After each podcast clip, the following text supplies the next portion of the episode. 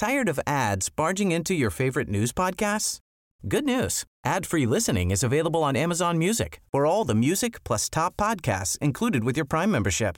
Stay up to date on everything newsworthy by downloading the Amazon Music app for free or go to amazon.com slash news ad free. That's amazon.com slash news ad free to catch up on the latest episodes without the ads. Hello, you are listening to Just Films and That. This is the podcast where we talk about films that are underrated or underseen. I'm the host for this week, Josh Hallam, and I'm joined as ever by my wonderful co host, Alice Oliver, whose turn it was to pick the film this week. So, what did she pick? Well, she picked Fantastic Four from 2005. So, let's see what we think. So we'll start talking about Fantastic Four in a minute, and I'm very excited for that. But I just want to take a quick moment to tell you about our Patreon page. Uh, if you're looking for a little bit of extra content from us or access to episodes a day early, as well as other things as well, head on over to patreon.com forward slash just films and that. That's patreon.com forward slash just films and that. Uh, the link to it will be in the episode description. Tiers start from £1 a month, and all tiers include uh, early access to episodes and bonus extended episodes as well. So if you'd like to support us, click the link, and any support will, of course, be massively uh, appreciated, won't it, Alice? It will, yes. I am here too, guys. by the way, yeah, just letting just letting Um, Josh do his thing. Oh, he's let me do the nailing it, nailing Yeah. it. Um, well, now let's do your thing then, because it's your film this week. Mm-hmm. Fantastic Four Mm-hmm. from 2005, is it? That's it, Yes, yeah. yes, yes. So tell the lovely people at home a little bit about what Fantastic Four is about, if they don't know, and why did you pick it? Is it underrated? Is it underseen? So, it's a superhero film based on the Marvel comics. So, a team of people go into space to test the effects of exposure of clouds of cosmic energy on biological samples. Of course they do. Obviously, this Yeah, is everyday stuff, right?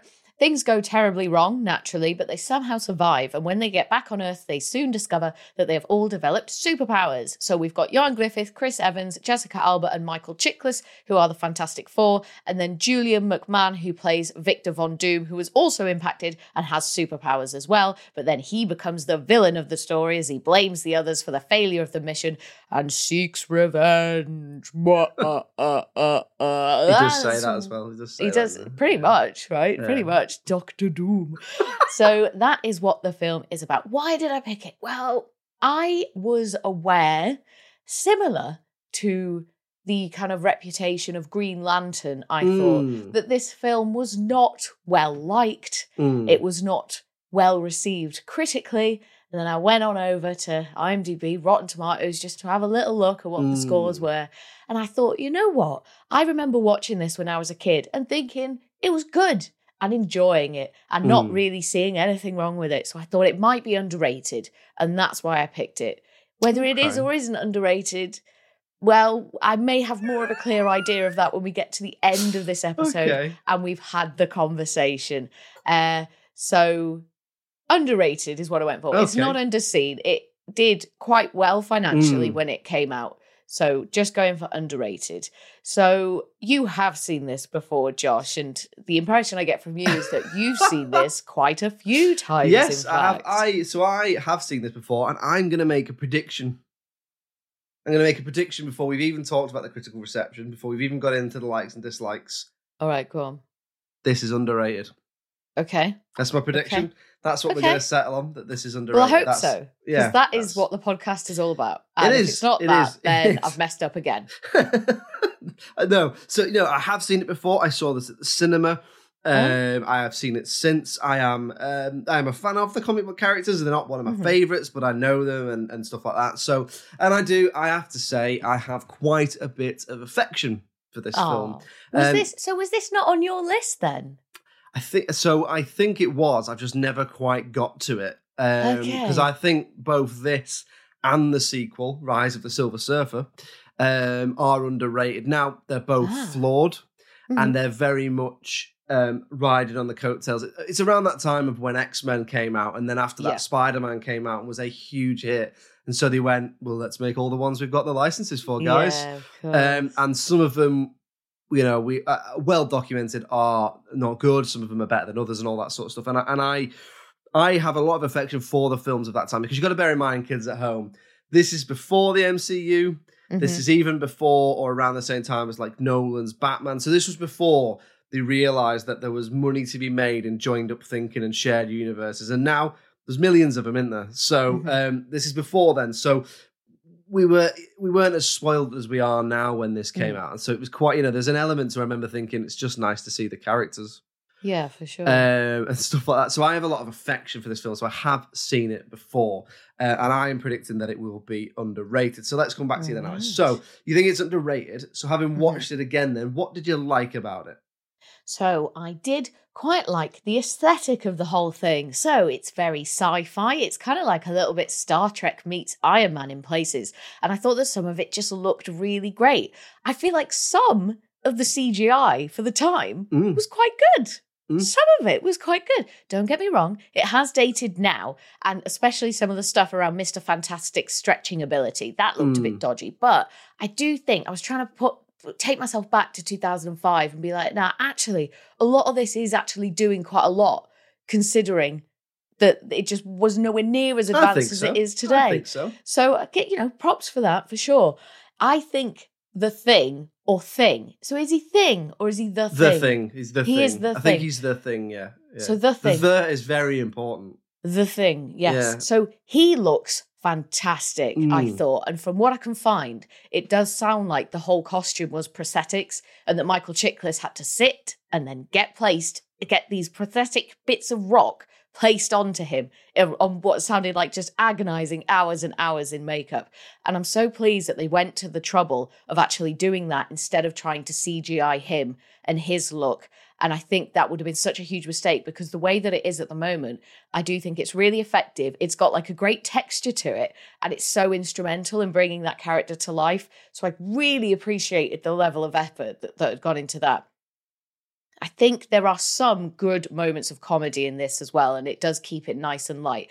These were mostly from Chris Evans' character, so Johnny Storm or the Human Torch, but there was one moment that actually made me laugh out loud that I really enjoyed. So it's when Victor, so Victor Von Doom, is like he's about to propose to Susan Storm, or he looks like he's about to propose to her. They've got a bit of a sort of interesting dynamic and relationship going on. So that's Jessica Alba's character, and he says something like, "I've been waiting so long to say these four little words," and then Miss Fantastic runs in and he says, "The clouds are accelerating," and I was like, "That's funny." Really obvious joke, really simple humor, but it just really got me. So I enjoyed that because it's like that fun awkwardness and interrupting of what's meant to be, you know, a romantic and, and you know deep moment. They're in Proposing to space someone in together. space. Exactly. Like what? Like how much more romantic could you get? So that was quite, space. And in space, exactly. Is space romantic, Alice? of course it is. It's quiet. It's dark. it's but there's like sorry, stars well, sorry, and sorry. Your your your your tick list for romantic is quiet and dark. Mate, what you say like that? Caves. Ah, so romantic. Do you not think space is romantic? I Like the moon and is stuff. space romantic? The moon's I don't romantic, know. right? It's not. I don't know. Is I it? always thought I mean, space if was you quite took someone up there, there's a chance you spent a lot of money. There's that. There's that. We so like I that. suppose, yeah. You know. But Anyway, so you're getting all how you're getting all romantic over space because it's dark and cold and Yeah, it sounds perfect to me, man. I love it. Absolutely love it. Uh, touching on so touching on performance and cast now. So obviously I've Mm. mentioned before that I am a big fan of Chris Av- Evans anyway, and I do think he's doing his best in this, considering that the script isn't the best or the strongest, which we will discuss a little bit more later. But he is fun, he's being cool, he's sexy, and he's just really enjoyable to watch. And I really like Julian McMahon's character, uh, Victor Von Doom. So he did a great job with like his facial expressions and his eyes. He looked utterly menacing throughout the whole film. And then I really liked it when he became Doctor Doom and then he put on that creepy metal mask thing. Really cool, really effective. Love the aesthetic of that as well.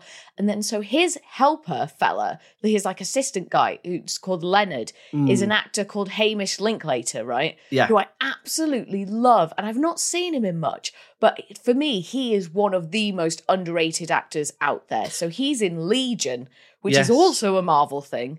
And then obviously Chris Evans then becomes Captain America, which is also a Marvel thing. So it's like this interesting kind of little incestuous pool of people just moving It's- around it's doing funny, all the Marvel stuff. you because I I noticed Hamish Linklater was in this as well, and the only thing I'd seen him in was that he did a series on Netflix, and I can't remember what it was called, but he played. Was it called mid? Was it called Midnight Mass? That's it. Because that, That was, was amazing. Yeah, I loved it. it. He I- was the I- best thing yeah. about that show. I I didn't watch it. It was one of those things my other half Oh. was watching, and I oh, saw right. bits of it whilst I was just sitting on my laptop or, or working Yeah. or, or whatever. But it's funny because I remember when Chris Evans was cast as Captain America, there was a bit of a thing. Was like, well, he's the Human Torch. You can't you can't be both.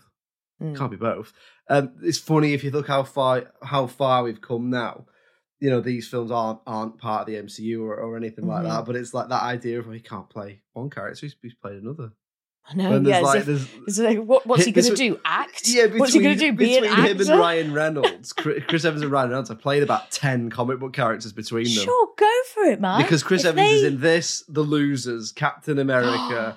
he's Is in Losers he's in one Marvel? called no, but it's a comic book. That's what I mean. it's They play comic book right, characters. Got you, got you. He's play, he's in this, The Losers. Um, obviously he's Captain America. There's one called Push. I think there's another. Oh, he's in Scott Pilgrim. Oh, which is a comic book. Um, then Ryan Reynolds is obviously Deadpool. He's been in. Mhm. He's been Green Lantern. He's been in Mhm. R.I.P.D. All the all these comic book things. It's like between them, they've got like a monopoly on comic book characters. But I do remember it being like, well, it can't be. It can't be Chris Evans. He's already been one. like you only get one. You only get one. And then, and then a few shot. years later, you got Ben Affleck playing Batman when he's already been Daredevil and all that sort of stuff. But anyway, sorry. As you were saying, So those those were the key things for me, Hmm. really. So a lot to do with the aesthetic and a lot to do with some of the performances and some of the comedic moments as well. Mm. So what about you, Josh? Obviously, this is going to be your first time watching this with that critical eye. What were some of the things that really It's stood out for you? It's probably my first time watching it for a good number of years, to be honest with Yeah. you. It's probably must be over five years since I've watched it. Um, look, so overall, this there is yet to be an adaptation of the Fantastic Four, which has you know been as good as it could be in terms of the source material. A lot of people say the best adaptation of Fantastic Four is The Incredibles Mhm, Yeah, because it's so Yeah. because it's so similar. But anyway, for me, this isn't an it's not a bad attempt at a Fantastic Four adaptation. They're not my favorite comic book characters, like I've already said, but I really don't mind this, and I think it's a lot of that. Like you've already said, we'll touch on the script, but a lot of that is down to what you said there. The casting, I think the casting is spot on. I think all of them, particularly the four of them, the Fantastic Four. So Ioan Gruffudd, um, Jessica Alba, Michael Chiklis, and Chris Evans. Particularly, I think they're all good in it. But I do want to particularly say I think that they absolutely nailed the thing, like you've already touched on Oh, there. yeah, I think he's. yeah. If they turn around now and when we're bringing him back, I'd be like, Mhm. yeah, fair enough. Yeah, like- Absolutely. Like absolutely. fair play to him for sitting through that. I know they've Mhm. paid loads of money and all that sort of stuff. And would I be would I take ten million quid to spend five hours a day in prosthetics? Yes, of course I would, or whatever. But Mhm. still doesn't mean he didn't do it. I think he does a good job because yes, there's prosthetics there, but you know he gets the voice right, he gets the posture right, he gets the overall aesthetic of what Ben Grimm feels like, um, and I think he's you know it's going to be a hard job to follow. There is obviously the 2015 Fantastic Four, which was pretty pretty abysmal if you've seen it, but a lot of it abysmal. whilst none of them have particularly nailed the whilst none of it's funny with the fantastic four because whilst none of them have nailed it absolutely i don't think there's much issues with the casting of mr fantastic invisible woman the thing and johnny storm right i think Mhm. they're all pretty pretty good in all adaptations so far um so I, I I particularly like what they do with the thing i think they really nail sue and johnny being sort of like that sibling rivalry i think that's something that comes into it quite well i think they do give they give Sue quite a lot to do. My my memory of this was that Sue isn't doesn't get loads to do. She's just there to be sort of I guess not a damsel in distress because she herself has powers, but I remember, and there is an issue with Sue's character, which we'll come back to. But I remember the my overall takeaway was they put Jessica Alba in it. They put her in not the best blonde wig and contacts, and had an excuse to get her naked a few Mm. times Mhm. which we'll come back to because that definitely does happen and it's definitely an issue. But actually, she does feel like the emotional heart of the of the four of them because she's always the one trying to push them forward and trying to keep it all together. Like you said, the effects haven't aged badly. Um, there is some stuff where you're like, it looks like a bit of a shit video game, but Mhm. overall, I think you know the Human Torch looks good. The the effects Mm. of of Mister Fantastic stretching, some of it looks a bit bad, but but but overall, you know, it looks it looks pretty good. So I enjoyed that, and then that leads into. I quite like its overall comic bookiness. There's no better way to put it, I suppose, aesthetic, like you said, but you know, I think this is a pretty bold take on the source material because this is around the time when it, you got to remember again for those those at home who who did you know listen guys it, we had it bad. Comic book fans of the, they were you know I, i'm lucky because i've now got the mcu and you think of like people who like comic books way back in the day when mm. all they had was like superman or you know in the 70s and batman in the 80s and 90s and stuff like that but this is around the time when a lot of comic book stuff was well let's just put them in motorcycle stuff. Everything's Mhm. motor daredevil motorcycle stuff. Um you know x-men motorcycle stuff. There was a lot of well we can't use the costumes. Apart from spider-man there's a lot of well we can't use the comic book costumes because they look stupid but they, in the, in this they go for it. They absolutely you know they go for the they go for the the thing in makeup. They don't use any cgi like you say. They go for the blue costumes and they go for all the stuff like that. So i i thought it was really good. The baxter building looks really good. Overall as a comic book film i think that this looks looks pretty good like in terms of like it's it's i suppose it's quite colorful isn't it like com- Mhm. compared to x-men or even spider-man in some instances that that still has that realistic gray wash to it whereas in this they, it is quite colorful do you know what i mean Oh yeah, hundred percent. And I love the costumes. I I love do. their their costumes with the with the number four on it. I think they look great.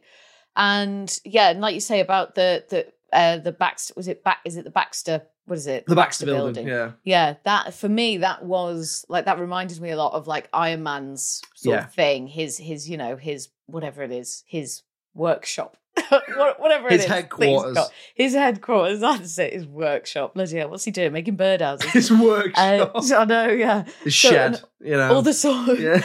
like all the sort of gadgets and stuff around that. And i think for for me that that felt quite comic booky and and that it, that's obviously like a a thing because that's appeared or it reminded me of iron man. So it's the aesthetic sort of drew you in and made you think of that i think and it made you think of those like comic book panels Yeah. and it just looked like a comic it book does. film. It does.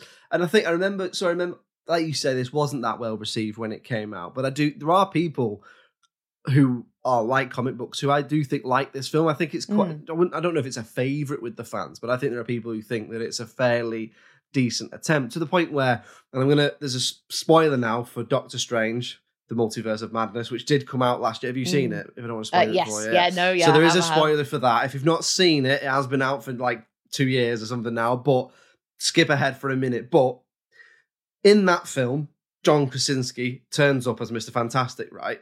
And Mm-hmm. obviously, that's not referencing any other Marvel stuff because he's not done it before, and there's not there's there's not even talks of if he's going to do it again.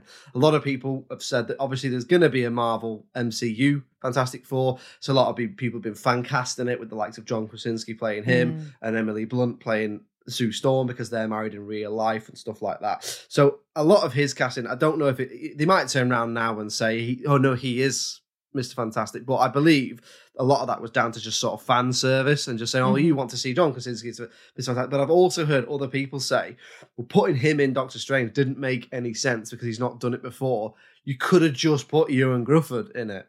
You could i mean he's He still knocking ju- like, you around could- you right coulda he's still just- knocking around It's not like he's not. It's not like he's not famous anymore. I mean, he's not as Mhm. big a name as, as as John Krasinski.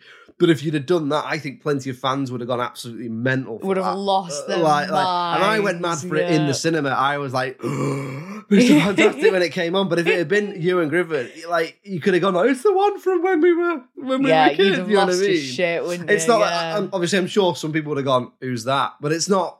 The costume's what's recognizable. Mhm. you know so the, you could have easily have had obviously you probably you might not be able to have chris evans in it because people would be like that's captain america but you For could sure, definitely yeah. have mr fantastic or the other two um, Mhm. in there. So yeah i think it's really well cast. And as well i think you know it's a well-paced blockbuster. It's not too heavy. It's fairly light. It's fairly it is a bit formulaic but as we've said before formulas are formulas for a reason so it is like that. It's a fairly decent well-paced bold colourful comic book film Okay, then. So we'll move on to anything that we dislike about Fantastic Four or anything that we change about Fantastic Four. Now, obviously, you picked this, Alice. I've waffled on and on there in the likes. Um, so, is there anything you didn't like about it? How did you feel?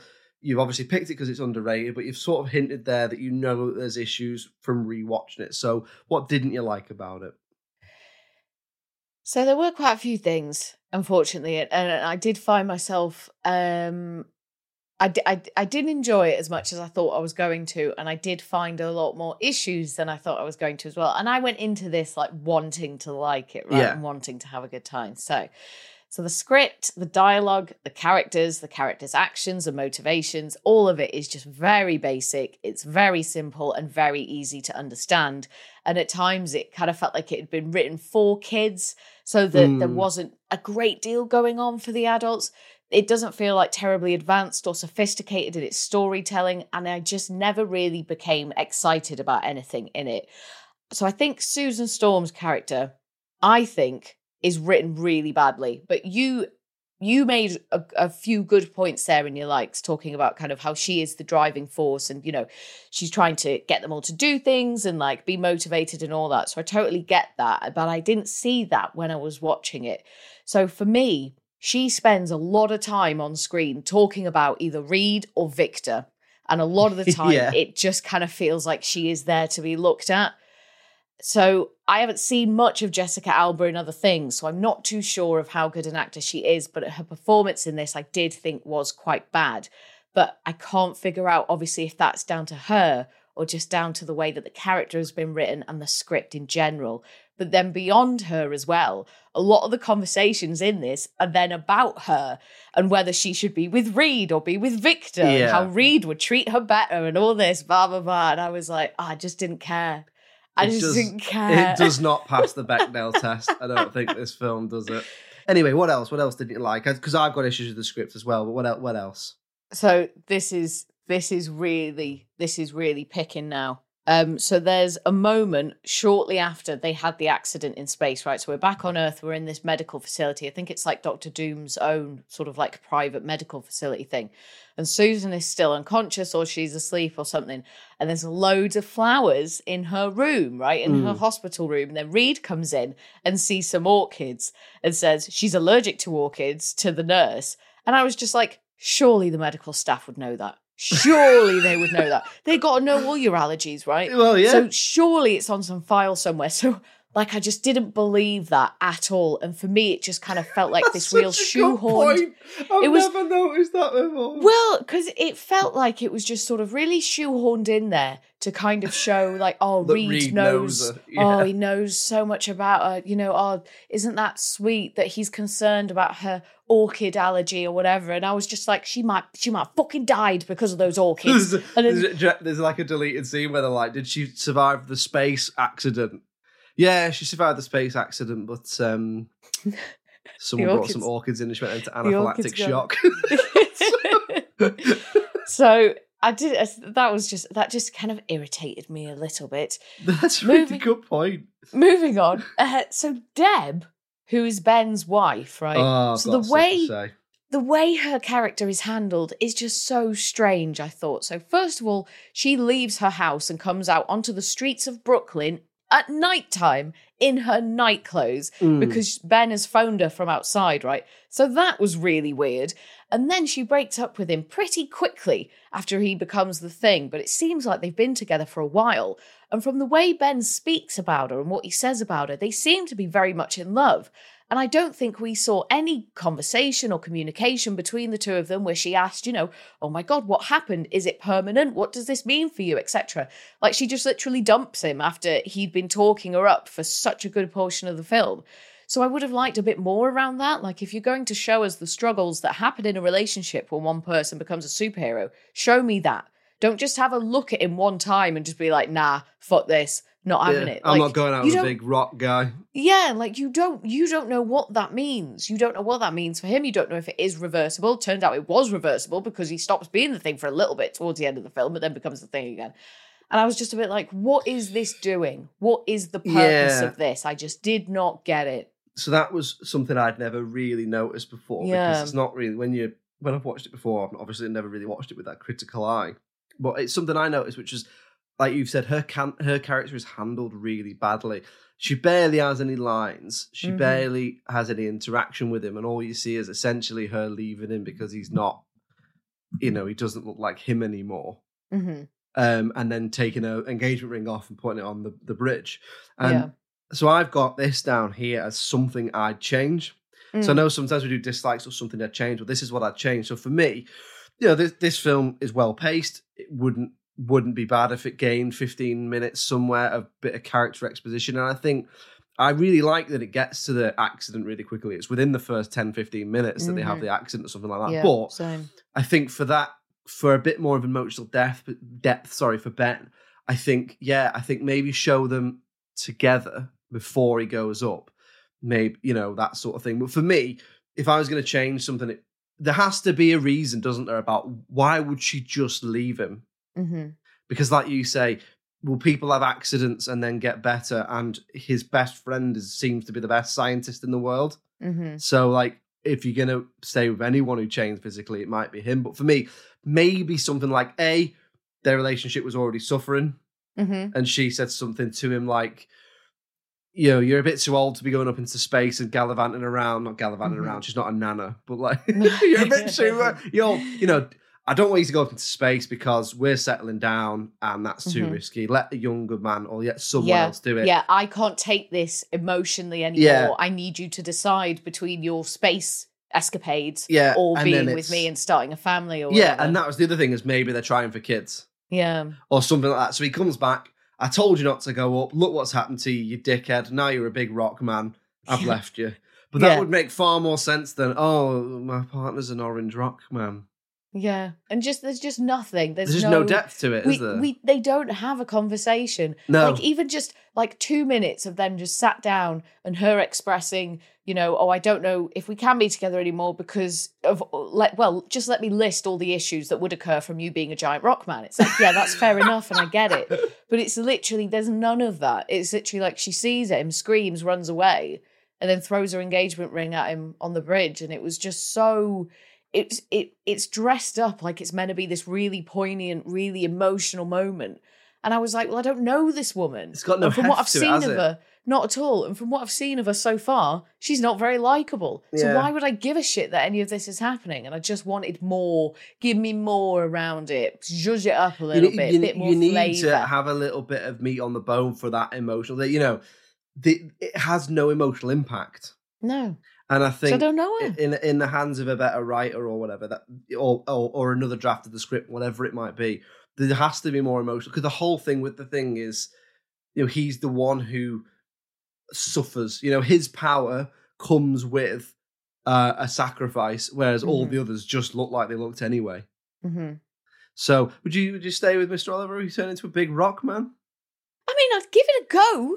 I'd at least talk to him. yeah you'd have it to first. buy you'd have to like make some changes to the house and stuff Well, yeah, of course, but I wouldn't. I would. Ne- I wouldn't just look at him and go, "Nah, it's done." Like Yeah. that could be really useful to have someone like that around. Like Yeah. when it comes to like building work, you Yeah, know, lift- feeling lifting stuff protected, lifting stuff. Like if your car breaks down, I'll just carry it to the garage. You know, really useful in so many ways. So no, I wouldn't. It wouldn't just be a oh, see you later, bye. It would be a well, let's have a conversation, see what the issues are, can we make it work, give it a go, and there you go. Do you know what I mean? so that's what I wanted. That's what I wanted to see.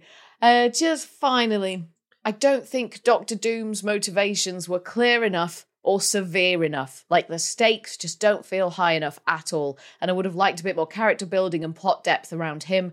And then also, why are they having a party on the boat at the end? What's that about? It's What a- are they this is like when we party did? Reign of Fire, Who and they're the having a party. party? Why having a party? He's got.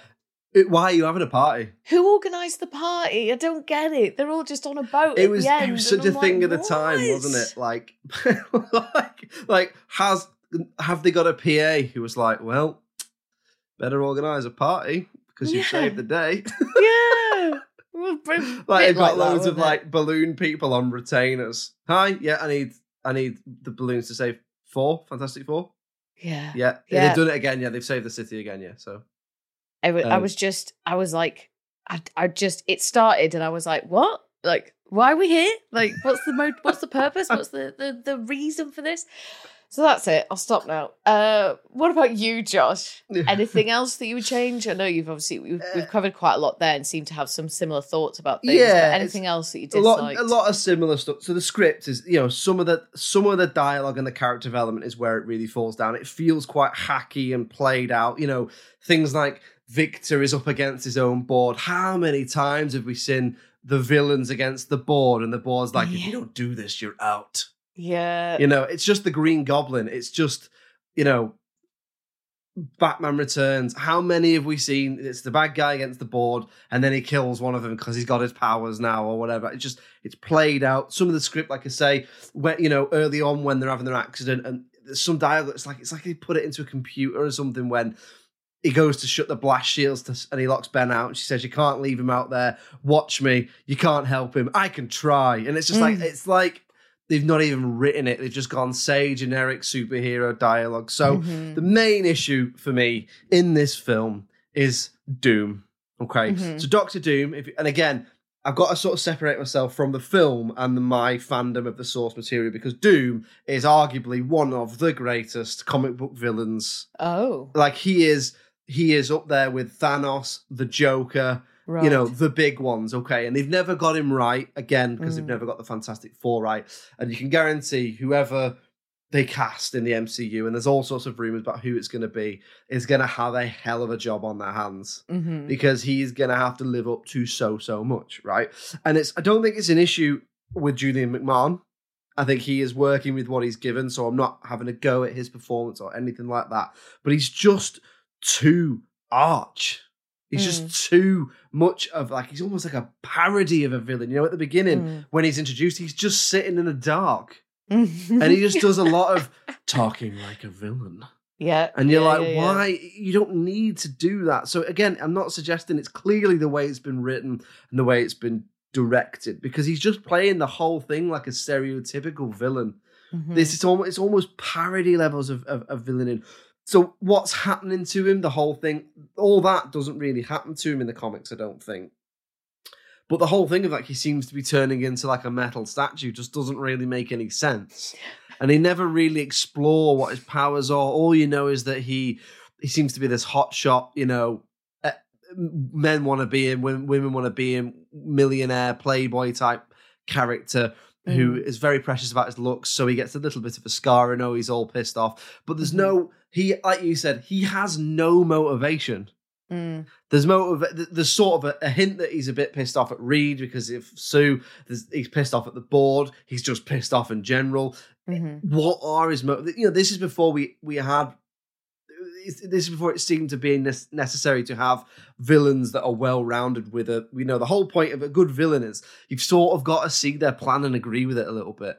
Mhm. I think for me, you know, you you look at some of the stuff the Joker says in The Dark Knight, and you think that what he's saying disturbingly makes sense in a Yeah. pathological, realistic way, or Yeah. what Thanos says about about halving the universe's population actually makes sense. Mhm. Like in a in a sociological, psychological, sorry, psychopathic way, you can see why someone would would form those ideas. Whereas in this, it's just bad. Mm. But why is he bad? What what like what are his motivations? So I think that's a bit of bit of a waste um, and things like that. So so yeah, that's the main issue. There's a couple of plot holes as well. Like for example, when they are taken into the facility after they've had their accident, does they're they're in like the Alps, right? Are they in like Uh, the mountains? Yeah, they must be because they go they go skiing. They could be in the Rocky Mountains, maybe in America, or like Aspen or somewhere. Yeah. How does Ben get to New York? Uh, no one notices him. Like no one's like, oh my god, this big orange rock man. Did has he get on a somehow plane travelled. as well? Yeah. Did, does he get on a plane? air Like- travel? Yeah. like, has he got ID? in a How has he got there?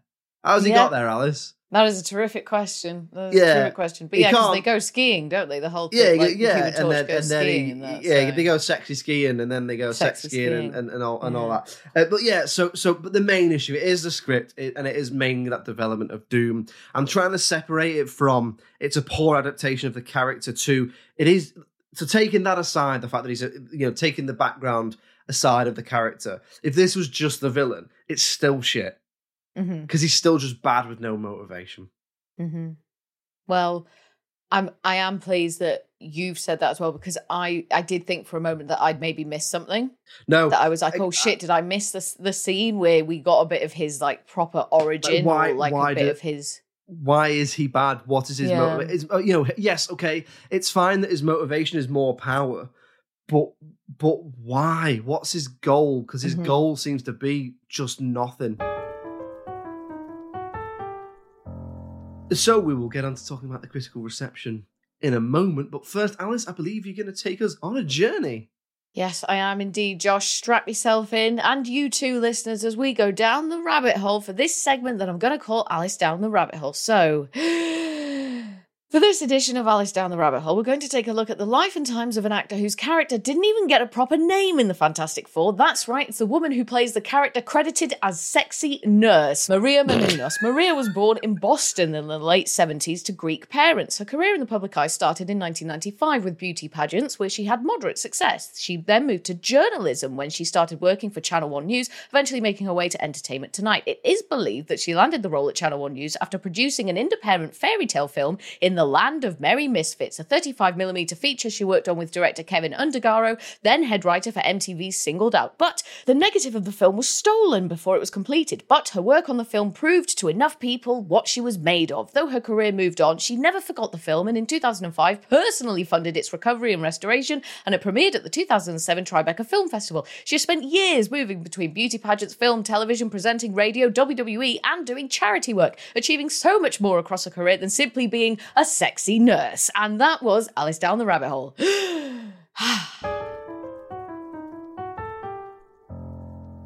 Okay, then. So moving on from sexy nurse to sexy critical reception, or not.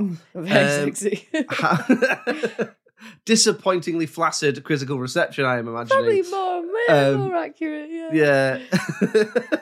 It- it's a uh, let's just stop in and have a takeaway critical reception. Let's not. It's Let's that sort of vibe. let's yeah. leave it critical reception. Um, anyway, let, um, um, so I haven't seen the critical reception. Now I know I know this didn't do well, Mm-hmm.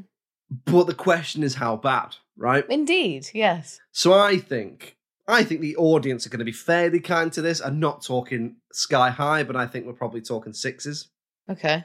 And I think we're, we're gonna I think we're gonna be talking the fours and the fives to the critics. So I'm gonna average that out as a as a five out of ten. Okay. For me, I think it, look, it's it's not a masterpiece. I have a lot of affection from it for it, but even taking that affection aside, eh, you know, for me, it's a solid six and a half. Okay. It's so you know, it's fine. What would you say it is before we do the Uh, maybe maybe like a five and a half. Oh, really? I'm You go that low? Yeah, I'm probably dropping down a bit lower, and even that might be like a tiny bit generous. Yeah. Just there was there was a lot wrong with it, and you know Hmm. you know what's annoying about it as well. A lot wrong with it that could have been remedied. Yeah. Like just a few tweaks here and there with some of the script and some not of the way calling the a character characters sexy nurse. yeah, that as well. That's in Yeah, it. But yeah. we wouldn't have got the amazing down the rabbit hole that we just got if it weren't for that. So, you know, silver linings. So we've got you know six and a half from me, five and a half from you. So lay it on me then. How are the scores? And let's see how the average comes out. Okay, so over on IMDb, it gets 5.7 out of 10. Okay. And then over on Rotten Tomatoes, the audience give it 45%. And then the critics, and the reason that I picked it for this podcast about underrated films, gave it 28%. Ooh. Yeah, it's low, isn't it? It's So that low. averages out at 43, just above Is it? Yeah. 43 or 4.3 out of 10. I mean, that's underrated, That's quite right? low. That is quite low. I d- is it that bad? I don't It's not think it's that quite. bad. I don't think it is quite that bad. It's not as good as I'd hoped or was expecting, If you but there is stuff in there. There's good Yeah. stuff in there.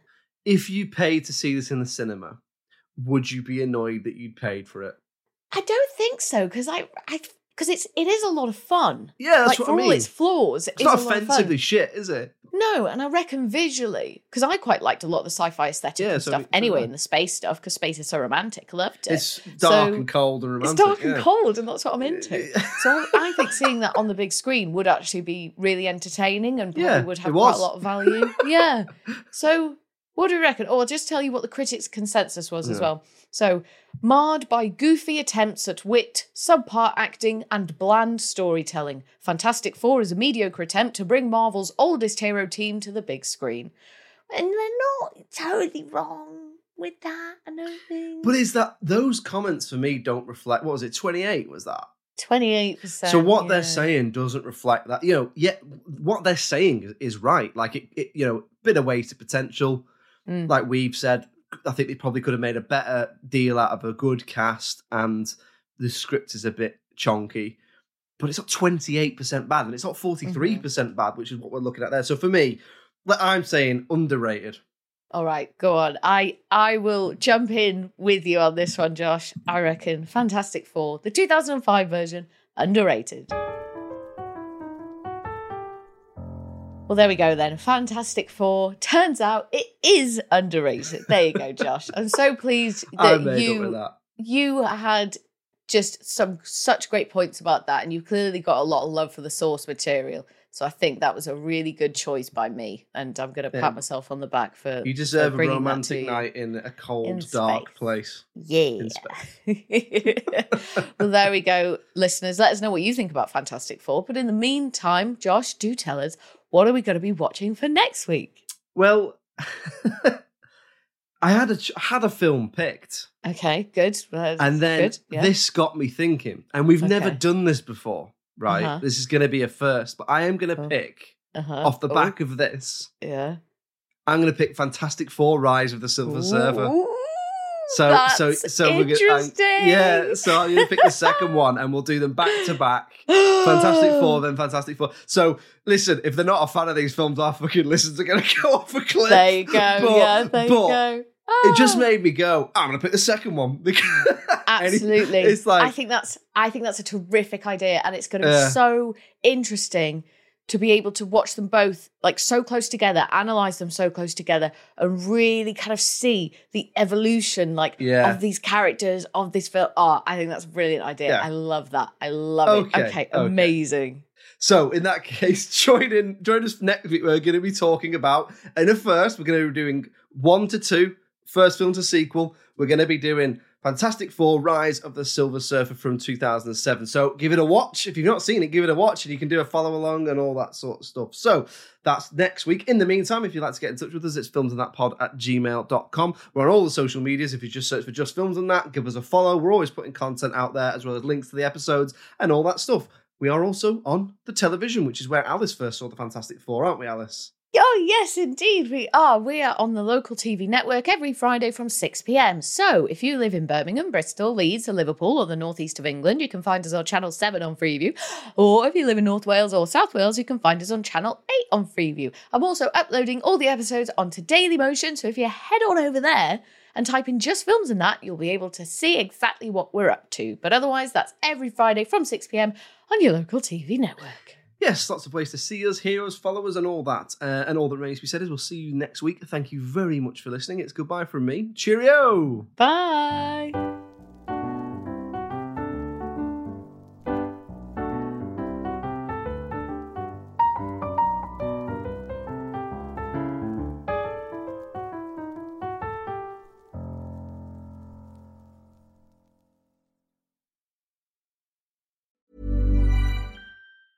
Tired of ads barging into your favorite news podcasts? Good news. Ad-free listening is available on Amazon Music for all the music plus top podcasts included with your Prime membership. Stay up to date on everything newsworthy by downloading the Amazon Music app for free or go to amazon.com slash news ad free. That's amazon.com slash news ad free to catch up on the latest episodes without the ads.